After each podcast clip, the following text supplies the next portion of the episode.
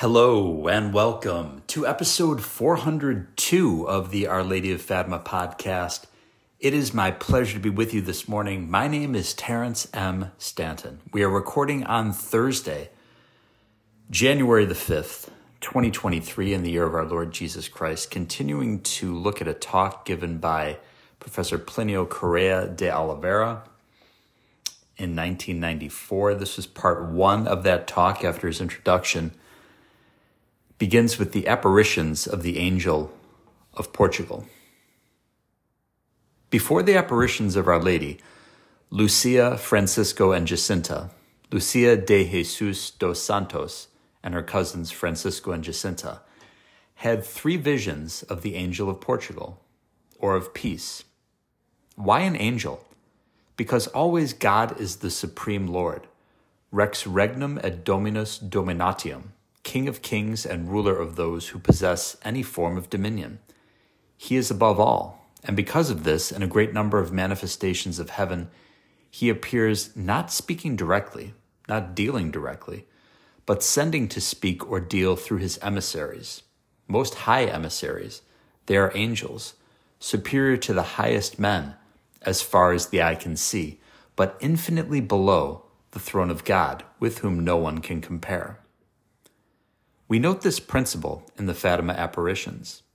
An angel appears first, an angel who is such that if we saw him like that, we might at first glance perhaps imagine that he is God himself. It wasn't, and he clearly said it was an angel. After the angel appearing three times comes Our Lady, Regina Angelorum, Queen of all angels, superior to them without number, because she is the Mother of God. But after all, she is not God. In the end, in a wonderful way, something of God Himself appears. It is the hierarchy that must be so dear to us, the hierarchy of all creatures, which unfolds from the supremacy, the supreme majesty of the one who is everything. It is the hierarchical order of the universe that manifests itself in these orderly apparitions of Fatima, and that I am pleased to emphasize to you because it helps us to love this ordering, which makes it precisely in the struggles of this earth. Our legal, ideological, and peaceful struggle can define it, is understood in good measure in these words. It is the struggle of order against disorder, of hierarchy against revolution, of good against evil, of God against the one who rebelled against God, the one who did not want there to be being superior to him, Satan so let's see how this manifestation of neatness, of beauty, is in the first light of this series of graces that the decadent world, and which has fallen to where it was, where it has now fallen, was. There is, I'm going to interject here for a moment, there is this rebellion, as Professor Plinio rightly says, against order. I think society would be would do well to return to monarchies, to Catholic monarchies. It seems like that isn't going to happen anytime soon, but I believe the triumph of the Immaculate Heart is imminent. We might already be in the beginning stages of it. You see glimpses here and there. Things like the Roe versus Wade decision in the United States of America being overturned.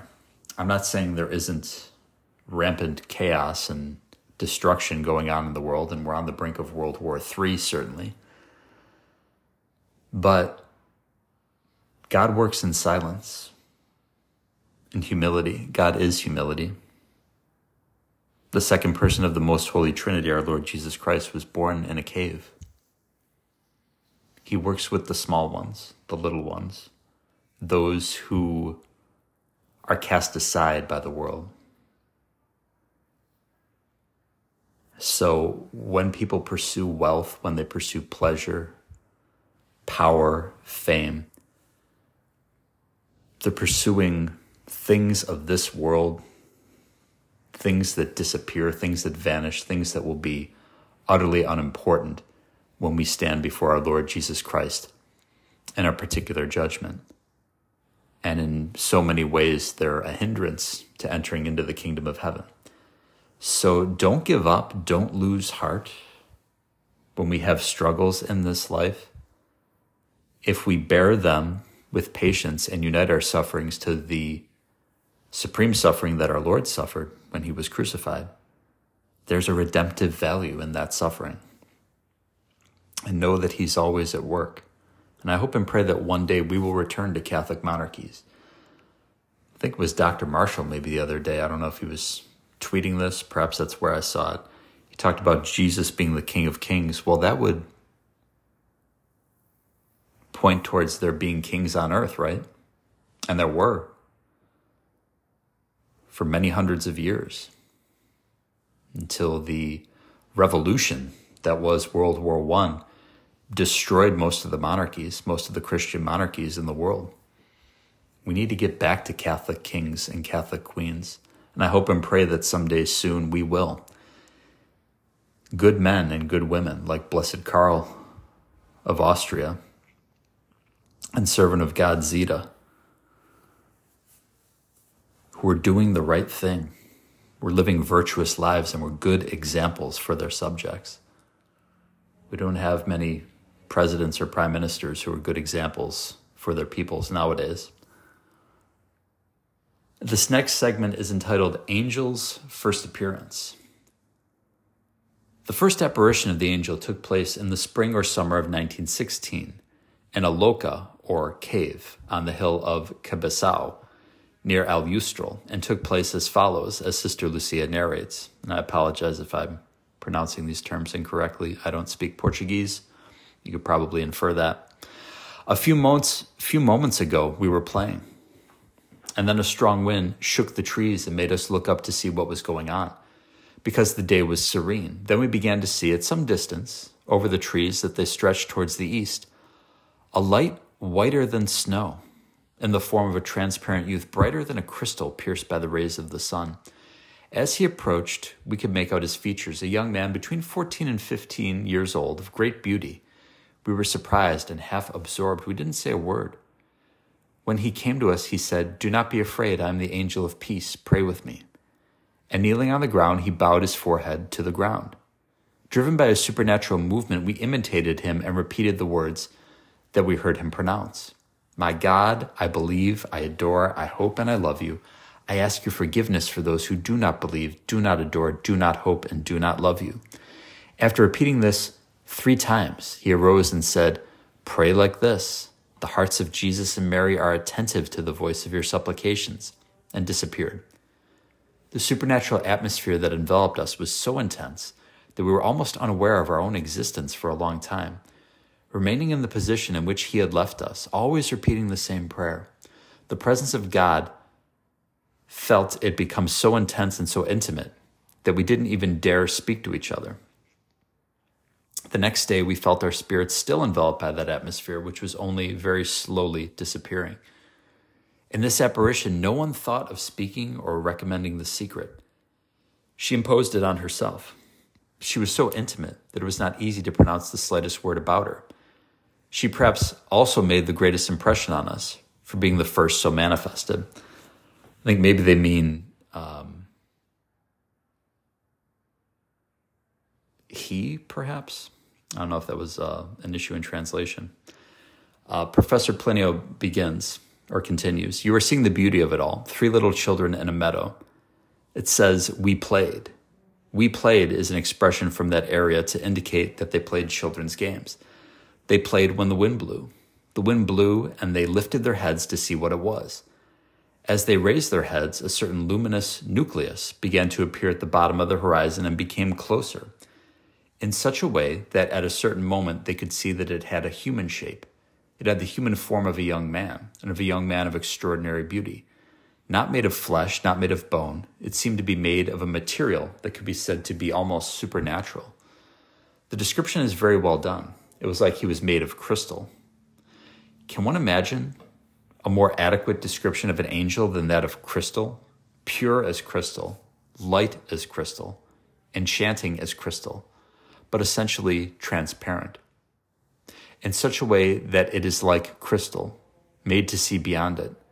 The angel is a crystal, a magnifying glass to see God more closely, to have a better idea of God. But this in what expressions of beauty? In fact, Sister Lucia concludes that the presence of God, God did not appear, but he let his presence be felt. The simple presence of God in those children, however very young and therefore ignorant of everything, that it is a little more developed from our religion, produced such an effect on the children that they first understood that they were not supposed to talk to anyone. Although the apparition did not recommend secrecy, did not recommend, but did much more than recommend. Imposed? In a way, yes. They would not be able to speak because the presence of God was still marking their souls in such a way that they understood that this presence is not spoken to anyone. Even more, what is given to understand is that if the three children spoke to each other about this, they spoke very little. The voice of silence was the best commentary on what had happened. But it was the first flash of what? Against the revolution of ugliness, of heinousness, of sin, the counter revolution of chastity, the counter revolution of purity, the counter revolution of everything, everything that is transparent to God and through which God's light communicates itself to other men. Is there anything more beautiful, more inviting than this to form the spirit in a direction contrary to the revolution we are currently witnessing, the cultural revolution? So ends the segment for today. Let us be like crystals, my friend, who magnify the glory of the Lord. Our Lady says, My soul doth magnify the Lord, and my spirit rejoices in God my Savior. We're told that the angel, the angel of Portugal, believed to be St. Michael the Archangel, his beauty, his radiance, he was like crystal. But he's not magnifying himself like the enemy and the demons do. He's magnifying the goodness of the Lord, the glory of the Lord. Let us pray very much to ask our Lord to do that in our lives. That when people see us, they're not seeing me, but they're not seeing you. They're seeing our Lord work through us. That's the way we should attempt to live our lives. To be like radiant crystals that magnify the glory of our Lord Jesus Christ. All of our thoughts, all of our words, all of our actions, we should have in mind what is this ultimately accomplishing? Is this leading us towards heaven? Or are these thoughts, words, and actions leading us towards hell? Ultimately, that's the only thing that matters. Not where you live, not what kind of car you drive, not what kind of home you live in. Where do you spend your eternity? It's going to be in one of two places. We need to choose wisely. We need to choose Jesus every moment of every day of our lives. Let us honor Our Lady with St. Alphonsus Liguori's prayer for Thursday, the prayer to the Most Blessed Virgin Mary to obtain heaven.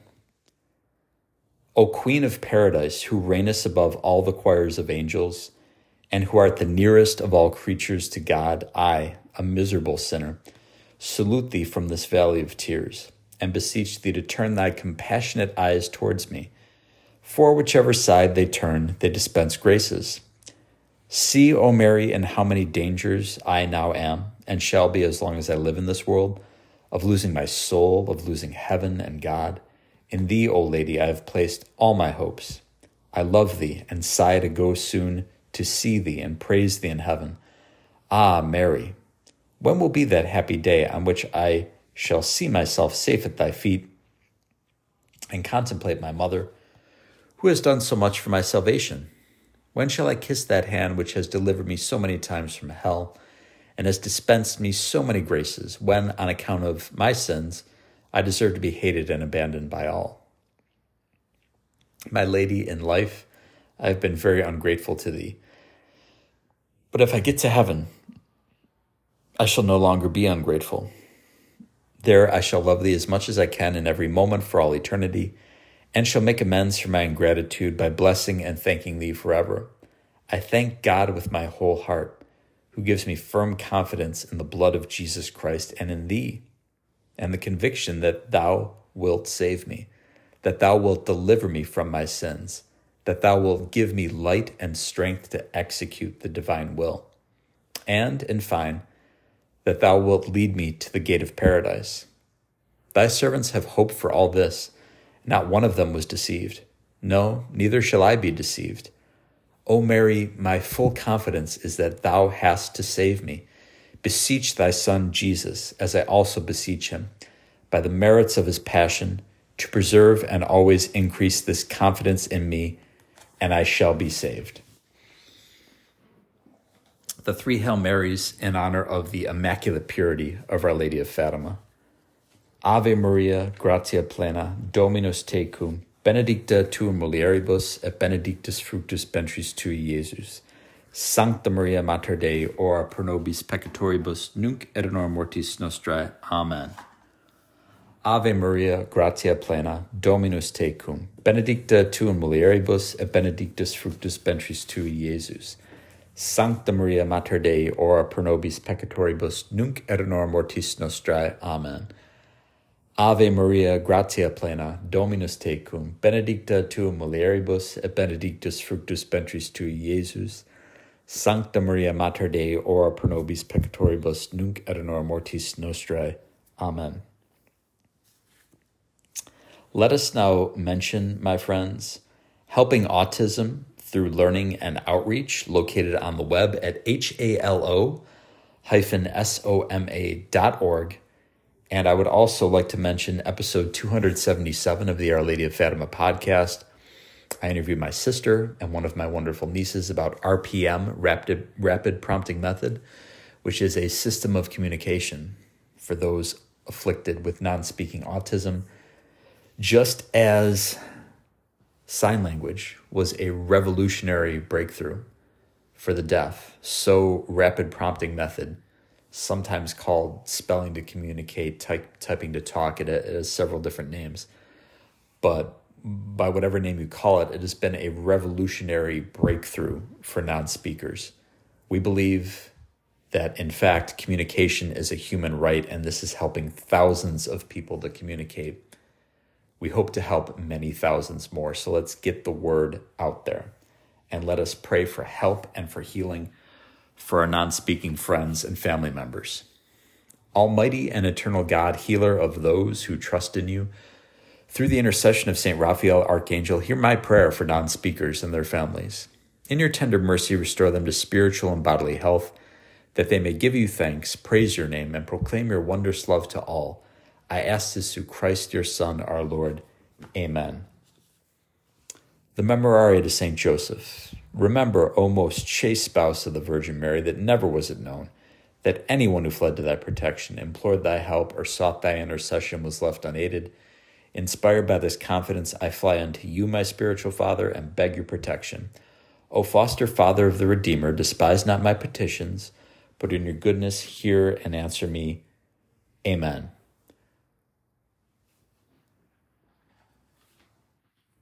By thy pure and immaculate conception, O Mary, obtain for me the conversion of Russia, Spain, Portugal, Europe, the United States of America, Canada, and the whole world. Virgo potens, ora pro nobis. Sancti Joseph terror daemonum, ora pro nobis. Sancta Raphael archangeli, ora pro nobis. In nomine Patris et Filii et Spiritus Sancti. Amen. Thank you very kindly, my friends, for listening to episode 402 of the Our Lady of Fatima podcast. In your charity, please share Our Lady's podcast with everyone you know. Follow us on Twitter. The handle is at Fatima Podcast. And most importantly, please offer up prayers and sacrifices for the eternal salvation of all Catholic bishops. They need your help. Goodbye, and God love you.